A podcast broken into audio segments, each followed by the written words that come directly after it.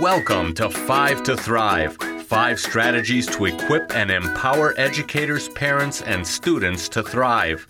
And here are your hosts, Dr. Rhoda and Professor Marty. Welcome back. In today's episode, we are going to focus on one word, but there's an awful lot to be said on that word. And that word is why. If you've experienced it, you know how exhausting it is. The list of why questions for a two, three, four year old can go on and on and on. So, is this a good thing? How should you respond? How long do you keep answering their questions? You know, it seems like around this time period, age two, three, four, uh, children have an explosion of asking why questions. And no matter how you respond, it seems like they have another question to follow up with. For example, why is there a police car at the grocery store? I'm not sure. Someone might have taken something. Well, why would someone take something? Because they don't have it and they want it. But why don't they have it? And this can go on and on and on, right? So it's wonderful that they're asking questions. First off, it shows that they're safe and secure spending time with you and, and, and wanting to get more information. But it also shows that they're curious about the world that they live in and they're finally able to verbalize the things they wonder about.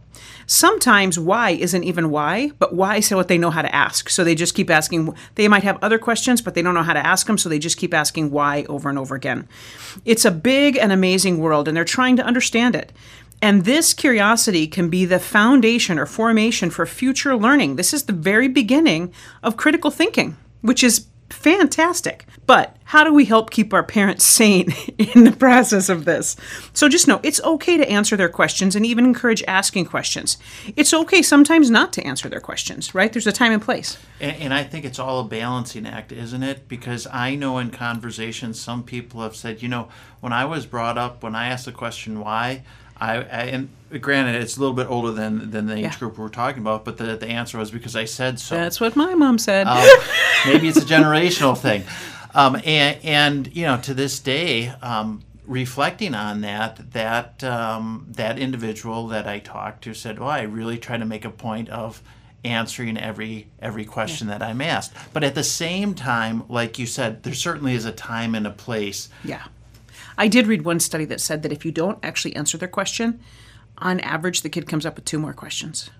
Okay, so, interesting. So by answering their questions, you might actually have to answer fewer questions than if you somehow try to put them off or don't answer them. So just just know that you know this isn't a, you're not going to ruin your child if they don't answer all the all if you don't answer all their questions. And you're not, however, this is a really important time as you are chatting with your child he or she picks up important new language skills, such as new words, grammatical skills, uh, the important uh, skill of taking turns in a conversation. Those are all important things. And it's time that you can bond with your child and ask them questions as well.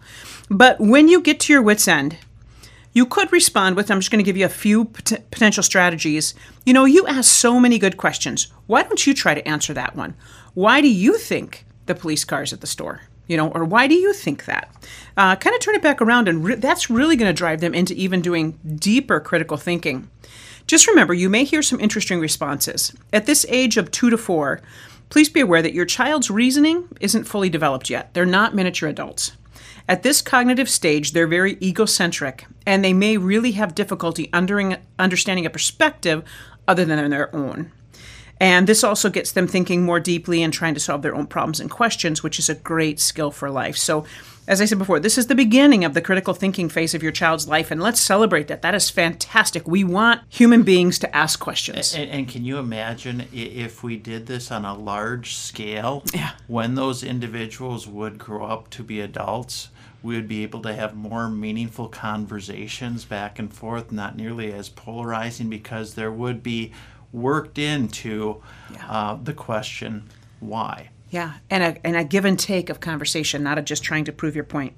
Another option when they're going on and on and on with a line of questioning, or they ask you a question that stumps you or is kind of maybe really difficult for you to answer, a really handy response is, Well, tell me more about that and get them to expound upon what their question is. This also gets them thinking a bit, bit deeper, and it's a great pattern for later in life. Uh, later in life, when they get come home from school, they're in middle school, and you ask them how their day was, and they replay fine. You can say, Well, tell me more. So it kind of gets into it. It can build up like a connection and a habit that if they give you brief answers or they're not sure, you're going to ask them to, to think more about it and talk and dis- discuss more about it. And unfortunately, I think in my whole household with the middle schoolers, instead of fine, it's just a grunt. Yeah. Tell me more. the why phase can be really a frustrating time for parents and caregivers, but it's very important in the process of your child's development. So if you can look at it with an open mind and some simple strategies, hopefully it will help you to be more patient and a little bit less frustrated. And if you can turn their questions of why into a whimsical little play scenario, it will help their little minds explore and expand, and it may help you appreciate the process even more. Our goal in Five to Thrive is to equip and support educators and parents as they help each child develop to his or her full God given potential.